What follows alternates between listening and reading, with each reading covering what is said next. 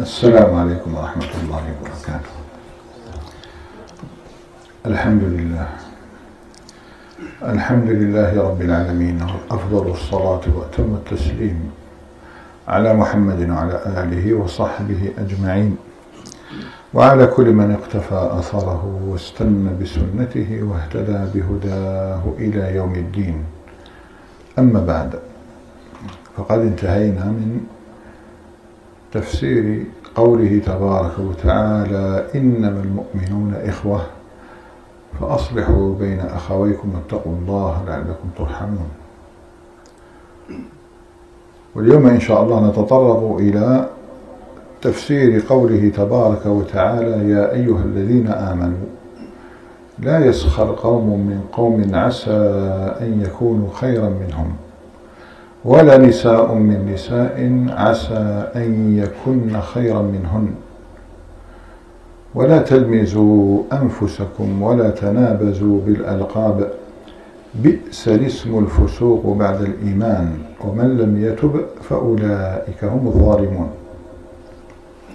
أول ما نتطرق إليه في تفسير هذه الآية هو ما جرت به العادة، ألا وهو بيان مناسبة هذه الآية لما قبلها، لما مضى قبلها. فهذا هو النداء الرابع من نداءات أهل الإيمان. فسبق أن رأينا النداء الأول، ألا وهو قوله تعالى: يا أيها الذين آمنوا لا تقدموا بين يدي الله ورسوله. والنداء الثاني: يا أيها الذين آمنوا لا ترفعوا أصواتكم فوق صوت النبي. وكان النداء الثالث قوله تعالى: يا أيها الذين آمنوا إن جاءكم فاسق بنبأ فتبينوا. واليوم إن شاء الله نرى نداء رابعا. الصورة هذه قصيرة، ومع ذلك تكرر فيها النداء بوصف الإيمان: يا أيها الذين آمنوا لا يسخر قوم من قوم. فبعد أن ذكر الله عباده بنعمة الأخوة في الدين، وأن المؤمنين تربطهم رابطة هي من أعظم الروابط ومن أقوى الأواصر، ألا وهي آصرة المحبة ورابطة الأخوة. وذكر بعد ذلك، أو في أثناء ذلك، ذكر, ذكر عباده بوجوب إصلاح ذات بينهم حال الاختلاف، فيلم رفاتهم ويجمع شتاتهم ويستيقظ من غفلتهم ويقوم من سكرتهم. ماذا؟ لأن هذا من أعظم الحقوق تاع الإخوة فيما بينهم، هو إصلاح ذات بينهم. فمناسبة الآية هذه التي سنفسرها الآن لما مضى ما هو من جهتين. الجهة الأولى أن الله عز وجل يذكر حقوقا أخرى للأخوة في الله: حق أخيك عليك، وهو الامتثال والعمل بهذه الآية. الآية تضمنت مناهي ثلاثا: النهي عن السخرية، والنهي أن يلمز المسلم أخاه المسلم، والنهي عن التنابز بالألقاب. ثلاث مناهي. فهذه المناهي الثلاثة إذا لابد عليك أن تبتعد عنها. لماذا؟ لأن ابتعادك عنها هو من حق أخيك عليك. إذا كما ذكرنا بحق عظيم، لو إصلاح ذات البين، زادنا حقوق أخرى، وهي احترام المسلم واجتناب السخرية منه، ومناداته بالألقاب الحسنة، والابتعاد عن شتمه ولمزه ونبزه وغير ذلك. إذن هذا الوجه الأول. والوجه الثاني هو أيضا وجه طيب: ألم يأمرنا الله بإصلاح ذات البين؟ الجواب: بلى. إذن فنهانا عما يفسد ذات البين. من غير المعقول أن تصلح بين الناس وأنت تسخر منهم. من غير المعقول أن أن تصلح بين الناس وهم يتنابزون بالألقاب ويلمز بعضهم بعضا. بين أن يكون له الإصلاح. إذن هذه المناسبة واضحة جدا، ويظهر لك أن سورة الحجرات كآية واحدة مترابطة جدا. وسنرى إن شاء الله في الآيات الآية الجاية نجتنب كثير من الظن، بعد النهي عن اتباع الظن السيء. لماذا؟ انتبهوا، إذا ظننت بإنسان سوءا فستتجسس عليه. قالك ولا تجسس، وإذا تجسست ووجدت عيبا ستغتابه ولا يغتب بعضكم بعضا. آية مترابطة، هذه تجيب هذه، صفة تجيب أخرى. وهذا أيضا سنتحدث عنه، بأن من أسباب فساد ذات البين هو وقوع المسلمين في مثل هذه الطوام: سوء الظن والتجسس والاغتياب، صفات كلها. لكن سنرى أيضا حكمة لماذا جمع هذوك ثلاثة تم وجمع لنا هذو هنا، علاش جمع هذوك ثلاثة وحدهم وهذوك ثلاثة وحدهم. كل هذا سنراه إن شاء الله. المهم تذكروا جيدا بأن الله لما أمرنا بالحرص على الأخوة وإصلاح ذات بين الإخوة نهانا عما يضاد ذلك وعما يفسد أواصر المحبة وأواصر الأخوة. هذه المسألة الأولى تتعلق بها. المسألة الثانية سبب النزول. بينا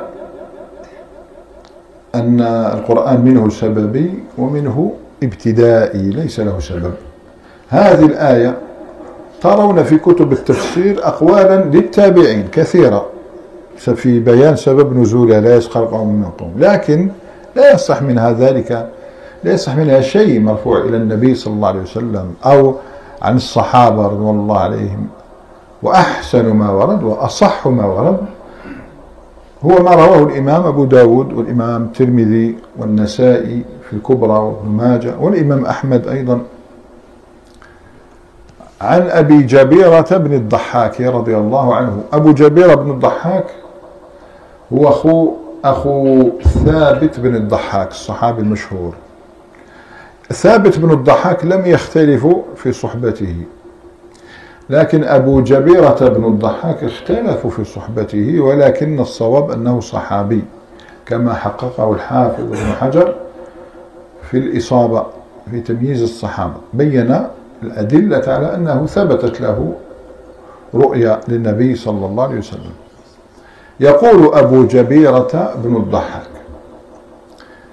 قال فينا فينا معشر بني سلمة، القبيلة الوحيدة اللي فيها بكسر اللام بنو سلمة.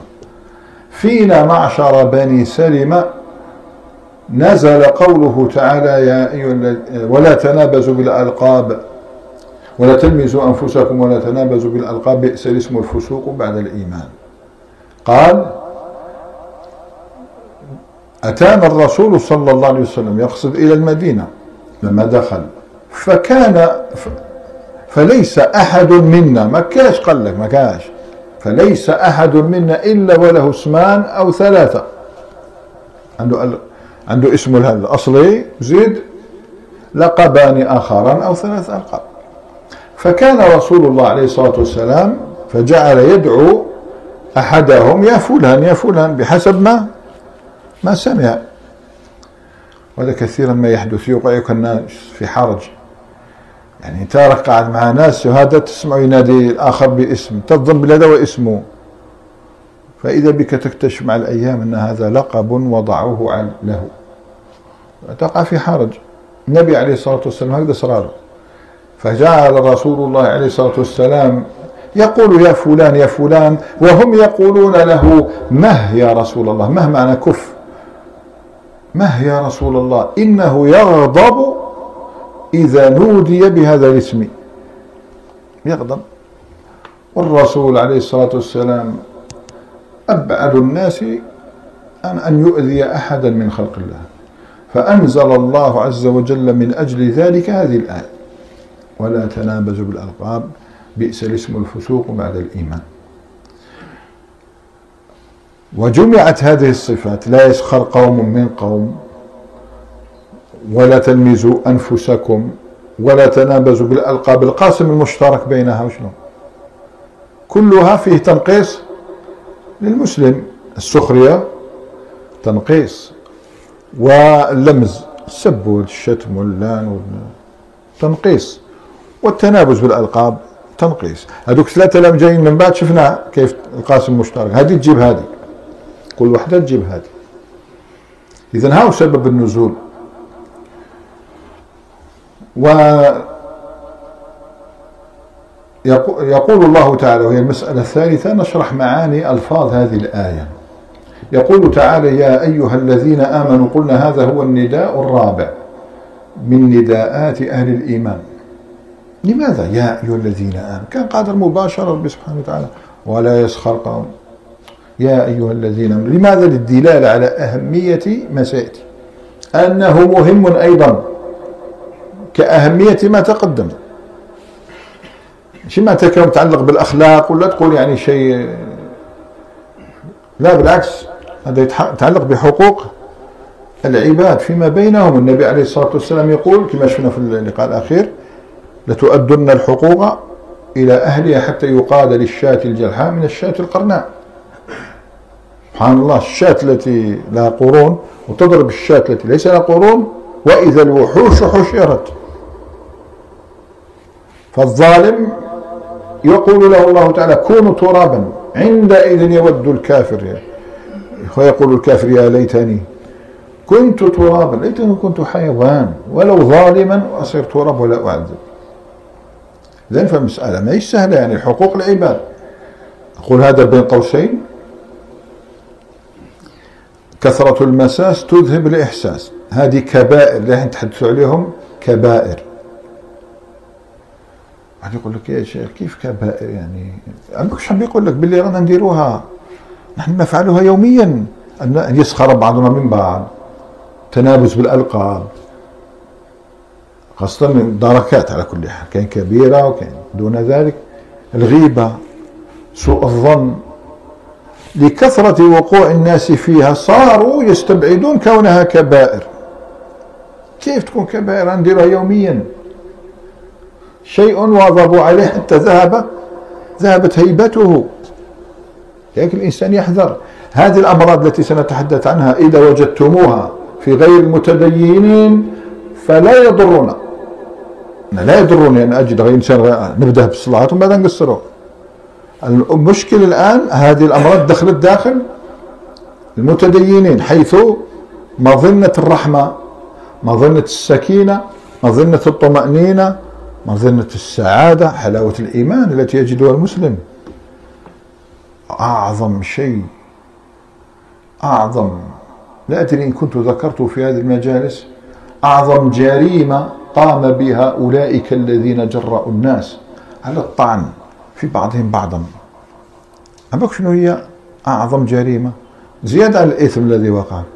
حرموهم من حلاوة الإيمان التي يكتسبها المسلم في الأيام الأولى من التزامه. وكان دوك نديروا الآن آية بعضا: حدثونا عن الأيام الأولى تاع الاستقامة.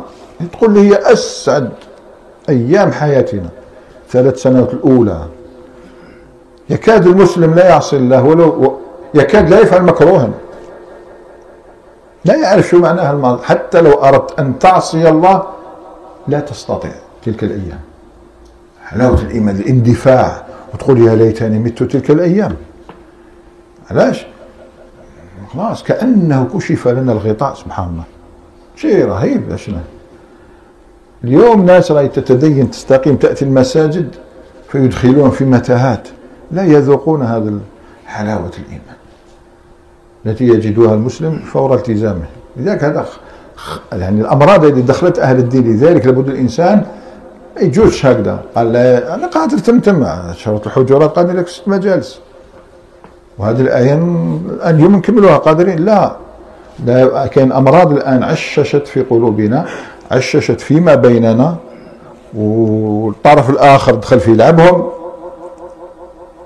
هؤلاء الناس عصوا الله، خليهم. لا، الطرف الآخر المظلوم الذي يطعن فيه دخل في لعب هؤلاء، صار أيضا هو يسيء الظن ولا يتثبت في الأخبار. حتى هو، ويغتاب ويسخر ويتنابز بالألقاب. كل هذا الذي كل كأن سبحان الله سورة الحجرات كلها لم نقم لها وزنا، لأنها ليست من عند الله، كأنها ليست أوامر ليست آيات. يعني الحذر الحذر، هذه الأشياء هذه سبحان الله تودي بالإنسان والعياذ بالله، وتنقص من إيمانه، وهو أعظم رأس مالك. إذن يا أيها الذين آمنوا بدأها برب أعظم، هذا الشيء الذي سيأتي عظيم، وهو من حقوق الإخوة ومن حقوق الأخوة. ثم كأنه يقول لك إن الذي لا يمتثل بما سيأتي ليس من أهل الإيمان. نفي الإيمان الواجب الكامل، الكمال الواجب، والله لا يؤمن والله لا يؤمن من بات شبعان وأجره إلى جنبه جائع، لا إيمان لمن لا أمانة له.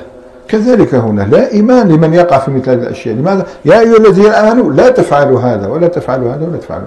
هاو الوصف، هاو اللفظة الأولى يا أيها الذين آمنوا، تقول كرر النداء بالإيمان إشارة إلى تعظيم ما سيذكر. ثانيا لأنه من حقوق الأخوة، الأخوة ثانيا أن الذي لا يمتثل ما سيأتي حري بأن ينزع عنه هذا الوصف الطيب. وسيأتي هذا الدليل، سيأتي سيأتي الدليل، بئس الاسم الفسوق بعد الإيمان.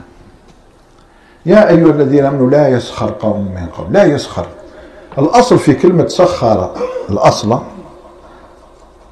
هذه المادة ساس السين والخاء والراء، هو الذل والقهر. الذل والقهر، ذل الحاجة ليك وتقهرها تغلبها. ومنه سخر الشمس والقمر. شو معنى سخر الشمس؟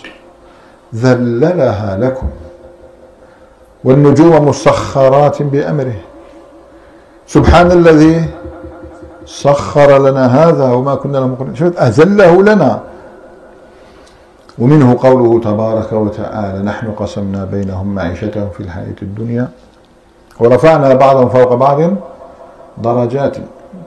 علاه علاش ربي رفع بعضنا بعضا على بعض درجات؟ لأنه هذا كي تفهم هذه الآية ترد على ما الاشتراكية المزعومة.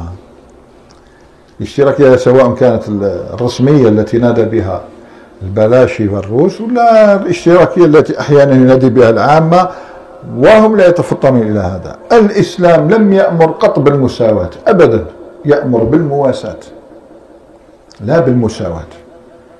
لابد أن يكون هذا أرفع من هذا. ورفعنا بعضهم فوق بعض درجات ليتخذ بعضكم يتخذ بعضهم بعضا سخرية أو سخرية. هنا السخرية مش مثلا الاستهزاء، لا، ليسخر هذا لهذا. أو مش معناها سخريا هنا، ليست من السخرية الاستهزاء، أي ليجعل هذا مسخرا لهذا وهذا مسخرا لهذا. الغني سخره ربه, ربه للفقير كي يعطيه أجره، وهذا الفقير سخره للغني لكي يخدمه. وإلا لو كان كل الناس متساوين من الذي يعمل؟ من الذي يخدم الآخر؟ لذلك الإسلام ولا مرة في عصر القوة، في عصر الذهب للمسلمين، في عصر السعادة والطمأنينة والحلاوة، ما كان المسلمون متساوين، هذا غني وهذا دون ذلك وهذا فقير وهذا لا يجد ما يأكل. وشرعت الزكاة، نفتح باب الإحسان، المواساة، جبر الخاطر. أما المساواة أبدا لا يقول بها عاقل. عرفت معناتها سخر؟ اش معناها؟ ذل، أذل وقهر. فسمي الاستهزاء استهزاء سخرية ويسخر لأن الاستهزاء يقهر المسلم ويذله. وفعلا حتى الدراسات العلمية التربوية القديمة مو هذه الجديدة اللي لا يوثق بها، إلا من قديم الزمان السخرية من الإنسان تكسره وتذهب شخصيته. واحذر هذا مع الأولاد، احذر هذا مع الأولاد. الأولاد الذين يسخر بهم أمام الملأ حتى والده ربما يسخر به أمام إخوانه أو أمام جيرانه أو أمام أسره. هذا يكسر له الشخص، بدأت الشخصية تعذب دون أن يشعر، فيصبح إنسان ضعيف الشخصية، متبع لكل شخص مهم يثنى عليه، ينتظر الثناء كما تنتظر الأرض الجافة قطرة من السماء.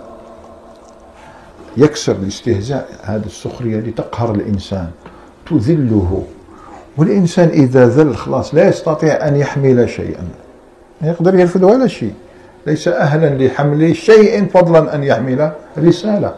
لذلك شفتوا لما دعا موسى عليه السلام قال رب إني لا أملك إلا نفسي وأخي فافرق بيننا وبين القوم الفاسقين، قال فإنها محرمة عليهم أربعين سنة يتيهون في الأرض. ألا إيه كان لابد من بنو إسرائيل خلاص والفوا العبودية، الخوف خلاص ولا يمشي في دمهم، الذل ولا يمشي ولا من جيناتهم، لا يستطيعون حمل شيء.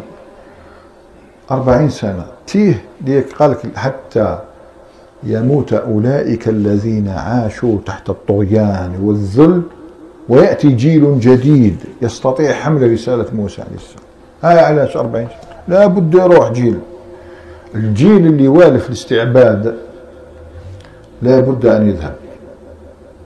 لماذا؟ لأنه يعيق. لا بد أن يأتي جيل يعرف شو معناها حمل قوي يستطيع أن يحمل أعباء هذه الرسالة العظيمة. لكن الإنسان يحذر، ما تظنش باللي ربي لما ينهى لا يسخر قوم من قوم. يكسر شخصية المسلم. تقول واحد منين عرفت؟ من اللفظة، اللفظة نفسها سخيرة بمعنى قهرة وأذلة، فسمي الاستهزاء بهذا. لا يسخر قوم من قوم، شرحنا كلمة قوم فيما سبق وقلنا القوم في الأصل الوضع اللغوي هو اسم جمع. اسم جمع، ما معنى اسم الجمع؟ ما تقوليش جمع، الجمع باين، مسلم مسلمون، مكتبة مكتبات، رجل رجال، بصح اسم الجمع هو تقول ما ليس له مفرد من لفظه، المفرد ديالو ماشي من لفظ الجمع. ما هو مفرد إبل، ما تجيش تقول لي إبلة، لا، ناقة، بئر، هذا جمع، جمع إبل. ما هو مفرد قوم رجل، مفرد قوم رجل بدليل ما سيأتي، لا يسخر قوم من قوم عسى أن يكونوا خيرا منهم ولا نساء من نساء، فمن بلي قوم رجال.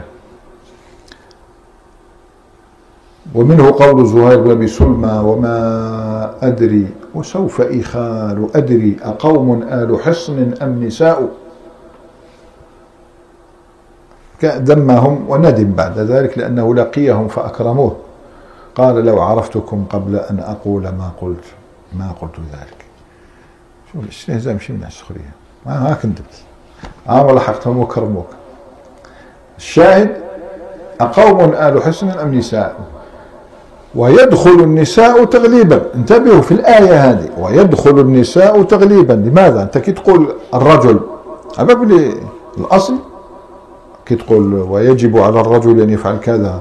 النبي صلى الله عليه وسلم لما قال إن الرجل لا يتكلم بالكلمة لا يلقي لها بالا، تدخل المرأة ولا لا؟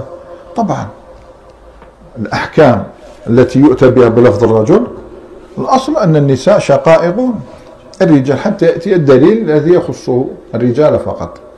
هذه منيح تعرفوها يا ناس باش تشوف اختلاف العلماء في فهم الأحاديث مبني على هذا. صلاة الرجل في جماعة تضاعف على صلاته في سوقه أو في بيته ب سبعة وعشرين درجة.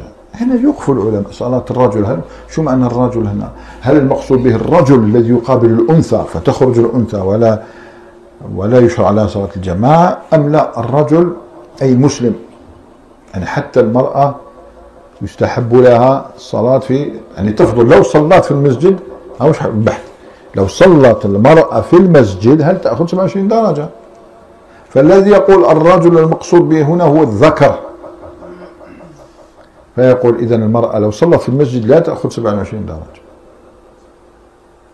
بل في بيتها أفضل.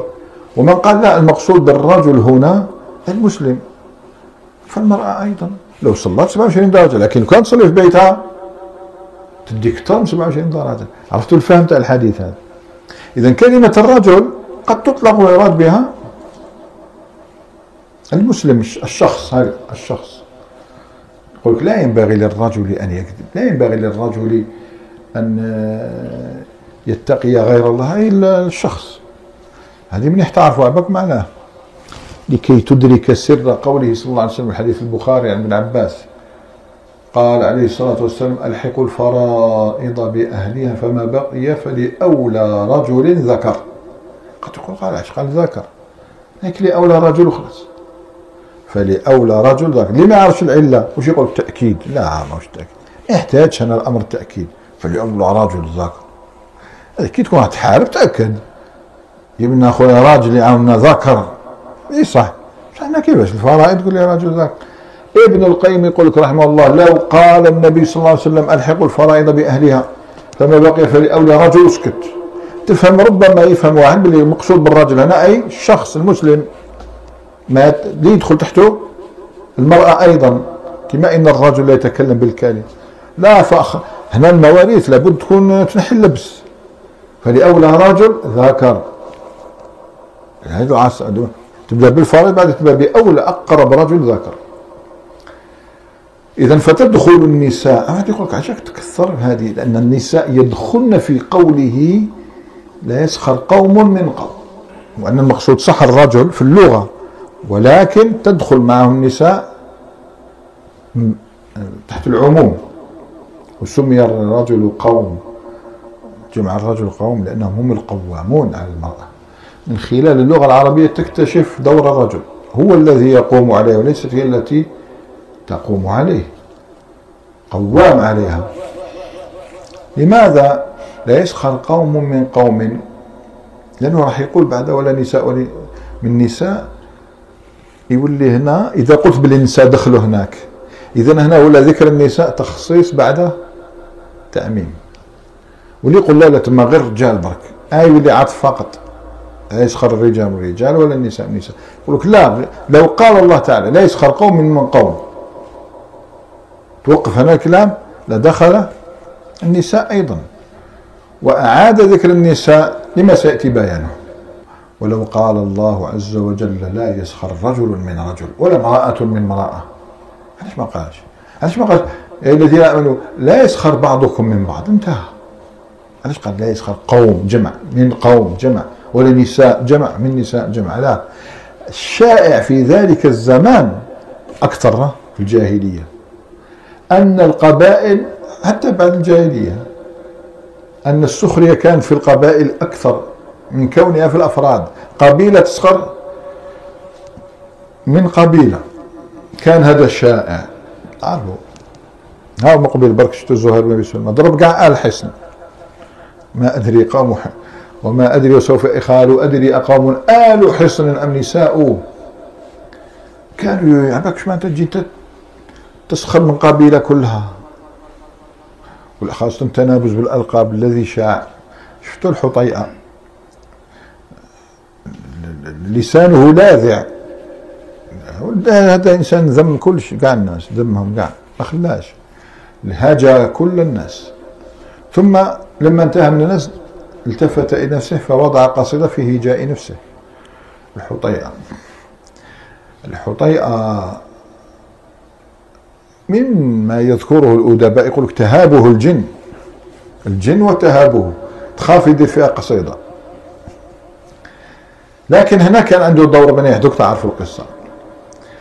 مرة في بني تميم، وبنو تميم من أعظم قبائل العرب، ولكن هي أجزاء، بطون وأفخاذ وكذا، تعرفوا باللي أجزاء بيوت.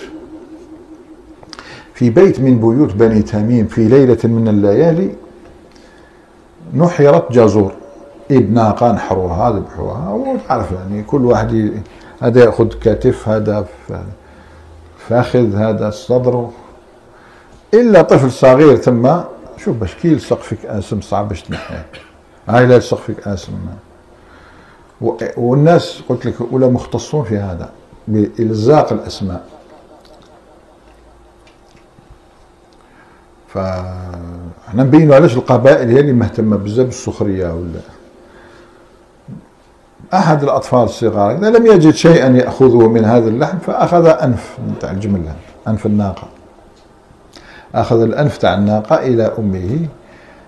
لا ما ادري ما قالت، هذا لا ياكل يا بني، وصار ضحوكه بين الناس، ولاو يسموا ذاك الولد انف الناقه. راح تجي زمان أربعين سنه من بعد، لا شك ان له احفاد واحفاد احفاد.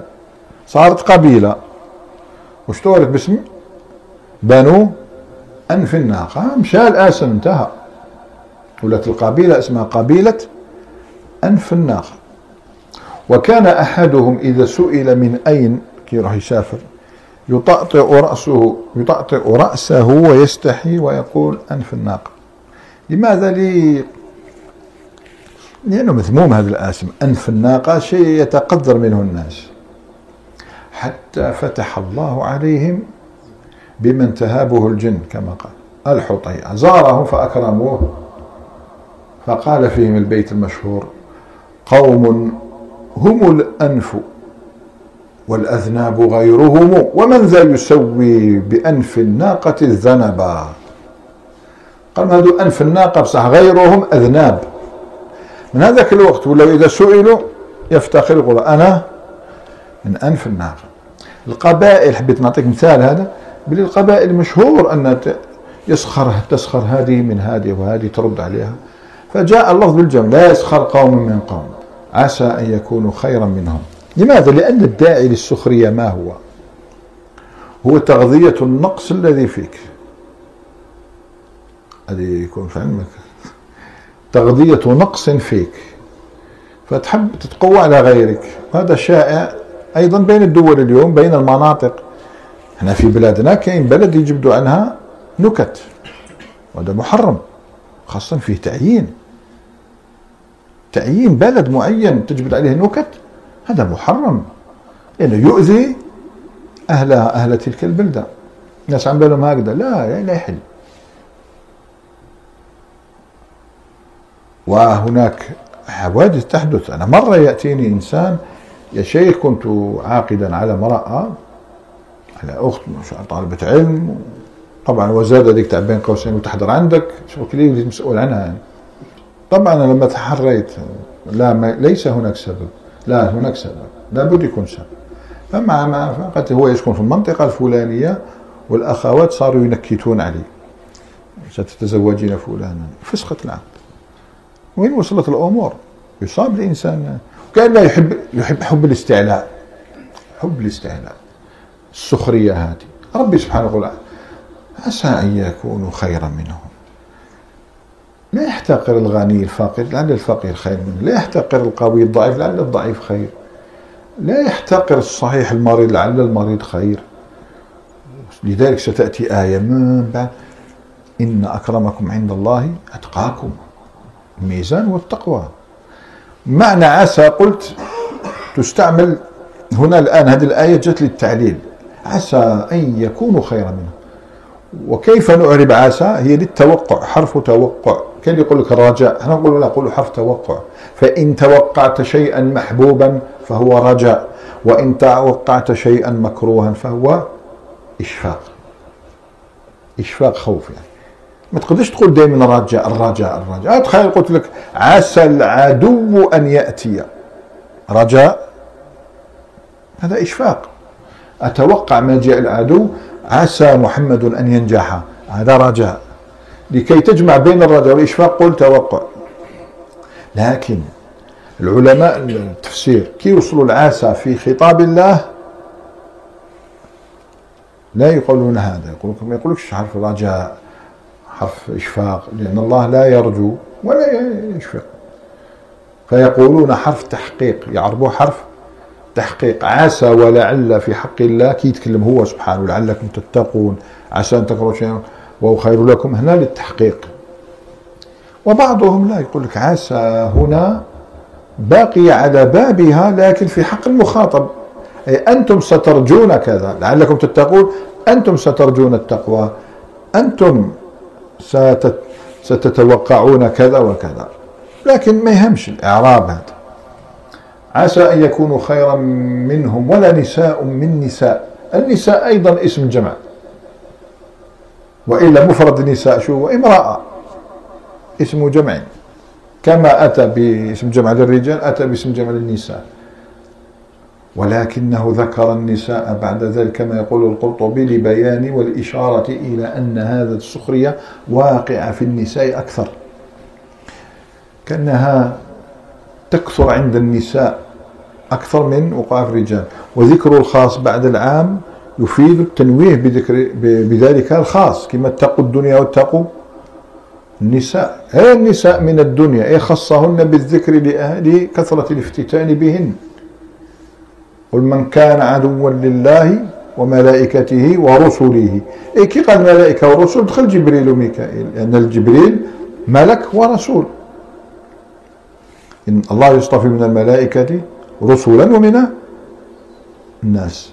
إذا هو دخل جبريل هنا وبعد خصه بالذكر، من كان عدوا قل من كان عدوا لله وملائكته ورسله وجبريل وميكائيل فإن الله عدو للكافرين، خصهن للدلالة على منزلتهما. كذلك هنا لا يسخر قوم من قوم، نفهم باللي الرجال والنساء يدخلن تغليبا تحت الرجال، ولا نساء من نساء خصهن بالذكر لأنها يكثر فيه يكثر فيهن ذلك. الإنسان الرجل يبتعد عن الصفات التي إلى أختك تسمع لعن الله المتشبه من الرجال والنساء، ما تحملهاش غير على الزي،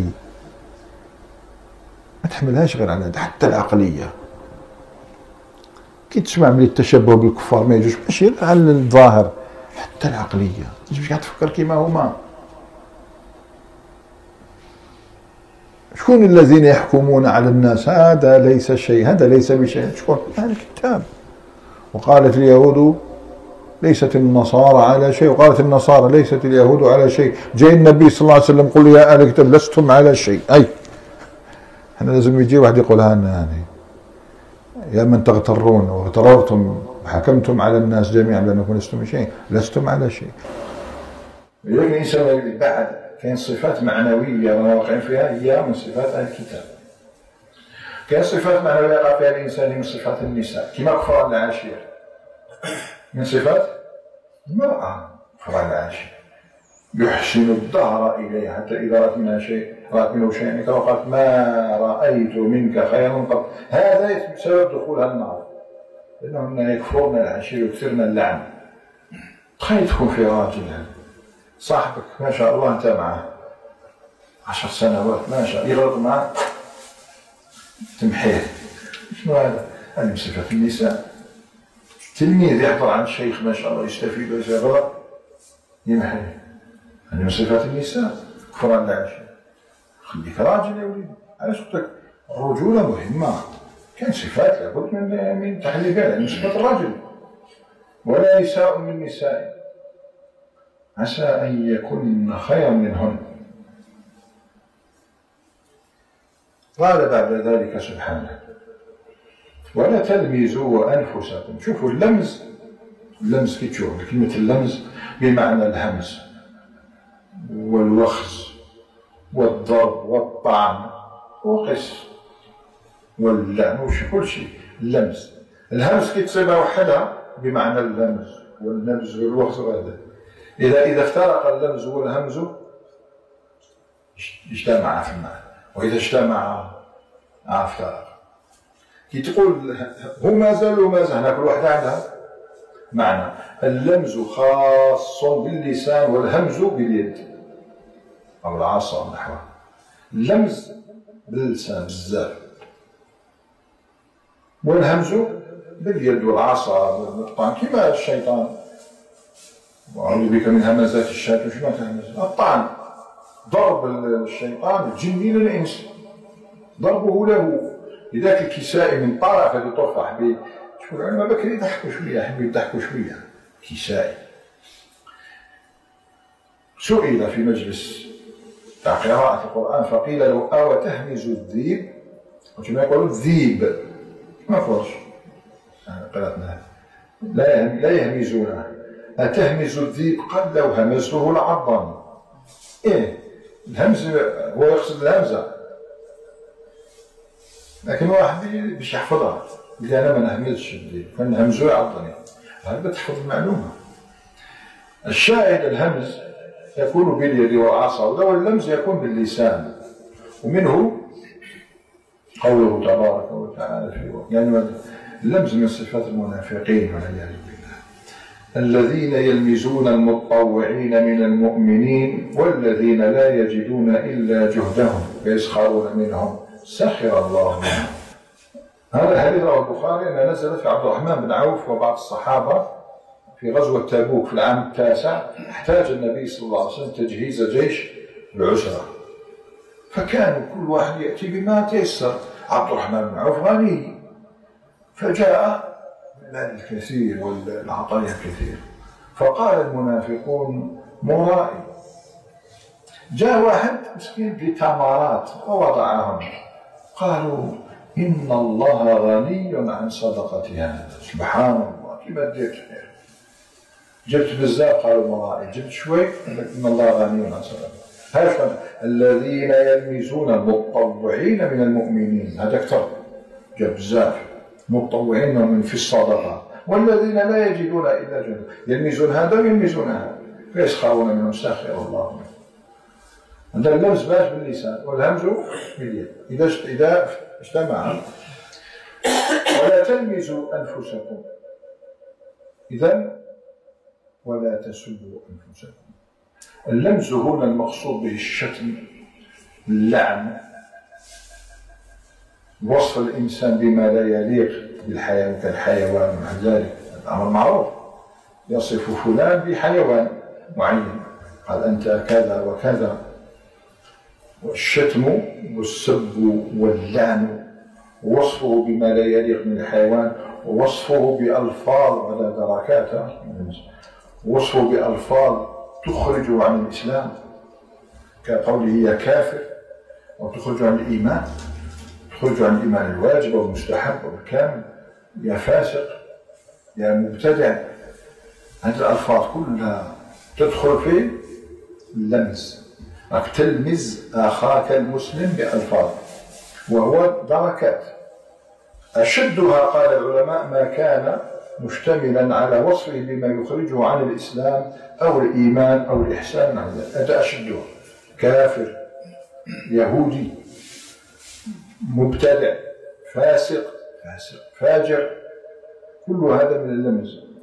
ودون ذلك طبعا تصوب أوصاف الحيوان، متى دون ذلك يعني لا إثم فيه، لا، لكن دون الوصف بالكفر وغير ذلك. وضابطه لا الشتم والسب واللعن وغير ذلك، فهو محرم. ولا تلمزوا، لا تسبوا ولا تلعنوا ولا تشتموا. لا، سبحان الله، سيأتي حكم اللمز وبيان ظاهره، ولكن قال ولا تلمزوا أنفسكم. الناس راك يلمزون، قلت يلمزك كل مناح يلمزك، كل دون ذلك يلمزك. وهذه من علامات المنافقين وعلامات الفتور، أديها قاعدة داء الفتور، الفتور هو نقد كل عمل إيجابي، كل عمل إيجابي تنقده.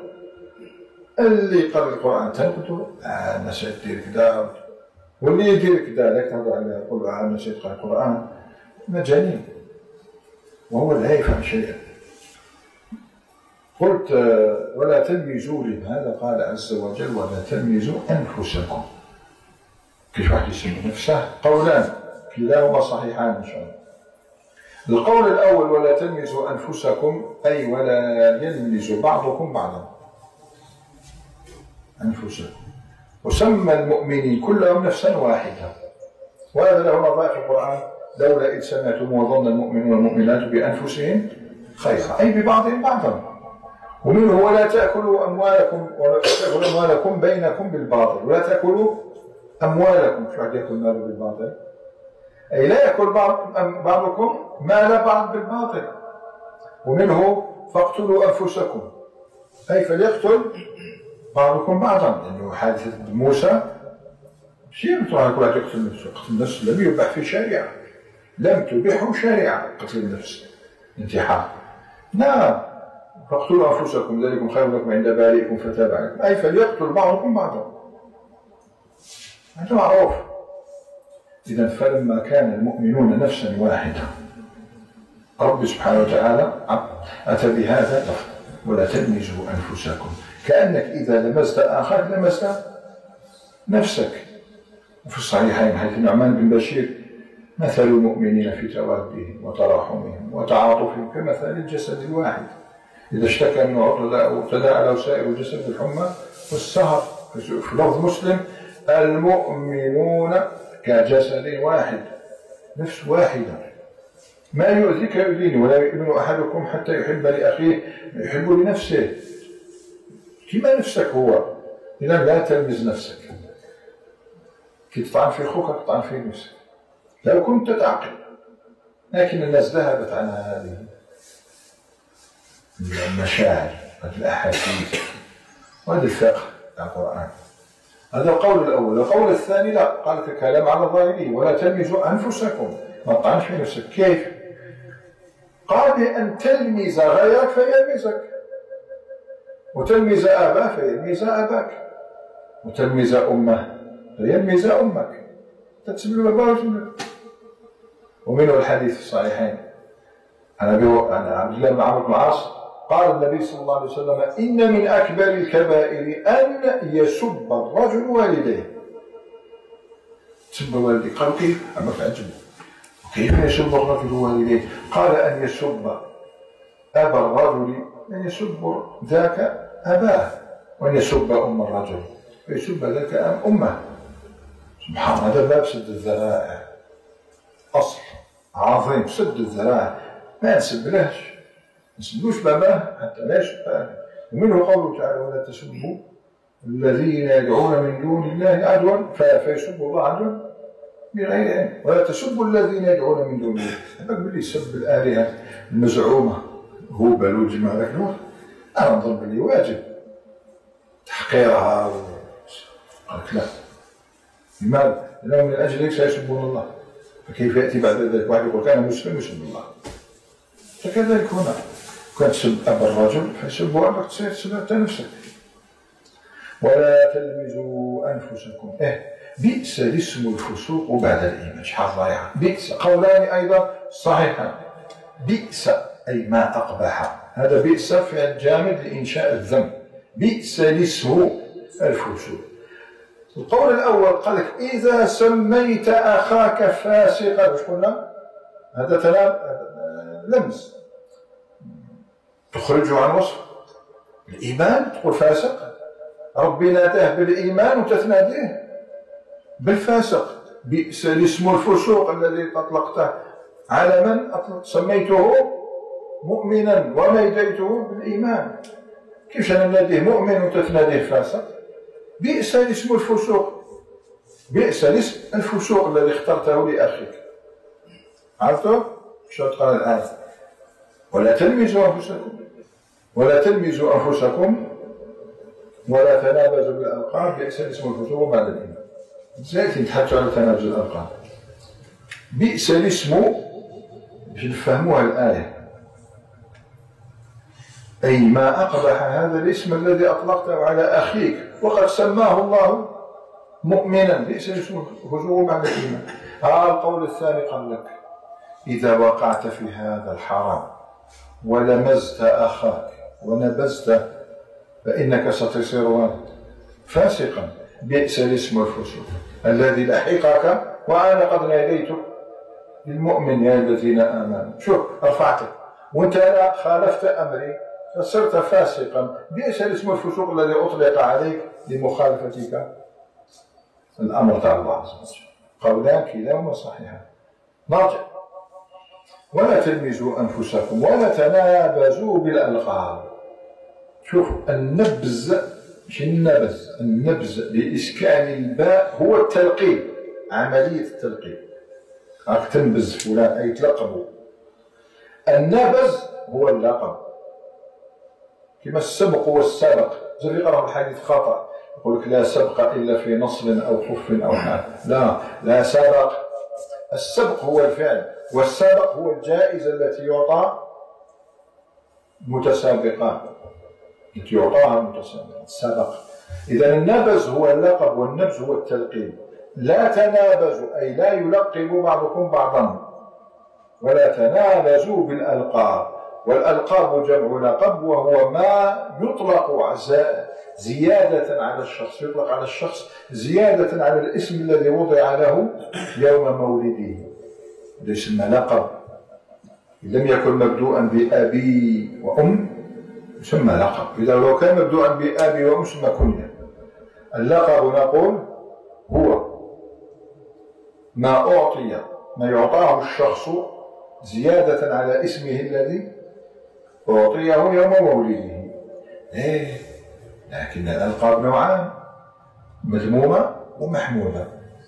المحمودة استعملها الرسول صلى الله عليه وسلم، لقب أبو بكر بالصديق، لقب عمر بالفاروق، لقب عثمان بذي النورين، لقب علي بحيدرة، لقب حمزة بأسد الله، لقب خالد بن الوليد بسيف الله. الألقاب إذا جائزة، كيف يقول بي ولا تنابزوا بالألقاب؟ إيه، لا تنابزوا بالألقاب المذمومة، مفهومة لنا، ولا تنابزوا بالألقاب المذمومة. أما المحمودة لنعمة، يستحب إذا كان يفرح لها الشخص ولم يكن فيها ما يخالف الشرع، يعني رفع المقام دون لا يستحقه، مستحب.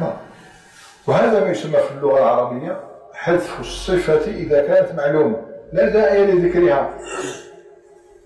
إذا علمت الصفة من صورنا احنا نقرأ ولا تنابزوا الألقاب، فهمنا بلي الألقاب المذمومة، ما فهمناش بلي المحمودة، معروفة، علاش نذكرها؟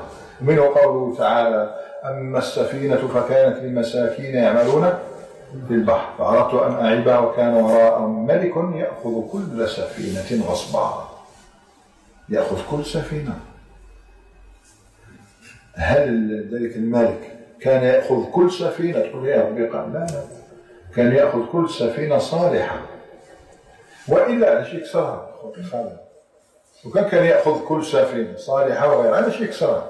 كسرها لأنه يأخذ كل سفينة صالحة غصبا. هذا حذف الصفة للعلم بها. ولا تنابزوا بالألقاب أي المذمومة، ولا لا تتلقب بالألقاب المذمومة، وسيأتي ضابط هذا. كل ما يسوء الإنسان أو يهينه ويقلل من مكانته محرم، كل ما لا يحبه الإنسان حتى لو كان في ظاهر انتهى في الظاهر هو لا يحب أن ينادى بالله. الملائكة سبحان الله تنادي الإنسان يوم موته والروح صعد بأحب الأسماء إليه، أفمن نتخلق خلق الملك. المسلم يحب أن تناديه بأحب الأسماء إليه، أنت ما قلتش ناديه بأحب الأسماء إليه، فلا تناديه باسم لا يحبه، ناديني باسم العادي، لا تناديني بأحب الأسماء إليه، لكن لا تناديني بأخص الأسماء، هذا محرم. يأكل سيأتي كل شيء فيه إهانة وفيه احتقار أو لا يحبه المرء لا تناديه به، تنازل الألقاب، سيأتي ضابط هذا. ومتى لا يعد تنازل الألقاب كذلك كما يقول الأعمش والأعرج، في علماء سموا بذلك، سيأتي بيان هذا كله.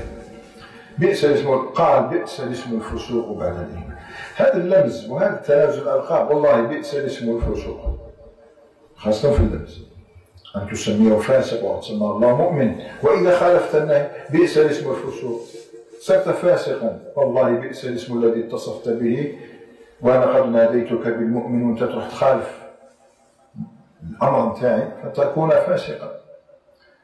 قال بعد ذلك بئس الاسم الفسوق بعد الإيمان، إيه، ومن لم يتب فأولئك هم الظالمون. قسم الله الناس صنفين لا ثالث لهما في هذا الباب، إما تائب، ماشي تائب، ظالم، ومن لم يتب فأولئك هم الظالمون، ما فيش ثالث.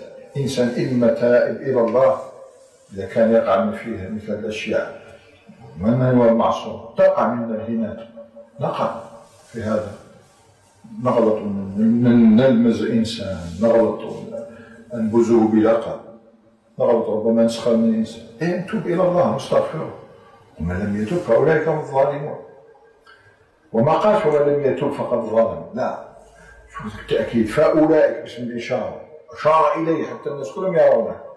وأولئك زجها ضمير الفصل، ضمير الفصل هذا يفيد التوكيد هم، أولئك هم حصر الظلم فيهم، وأولئك هم الظالمون جاب اسم، ما قالش أولئك الذين ظلموا. الظالم إثابته فيه، خلاص صار من الظالمين، فأولئك هم الظالمون، أو تعلمون ما هي عاقبة الظلم. والله لا يهدي القوم الظالمين. أما كانت هما هذا اللغز يفكرك اللغز ونختم. كثير من الناس نقصوا معاهم يعني إخواننا. وكنا شيخ أقرأ القرآن لا أجد حلاوته، أعبد وصلي الصلاة لا أجد طلاوتها، أدعو وأفعل وأفعل لا أجد تلك الحلاوة. إيه؟ والله يهدي قوم الظالمين، إن الله لا يهدي قوم الظالمين. ما يرزقكش الهداية اللي تحوس عليها. لماذا؟ لأنك تفعل هذه الأشياء، أنت ظالم. والله لا يوفق الظالم إلى أن يتحلى بما يتحلى به أولياؤه، لابد من عمل. لذلك الإنسان عليه أن يتقي الله وأن لا يكون متصلا بما يتصل به الظالمون.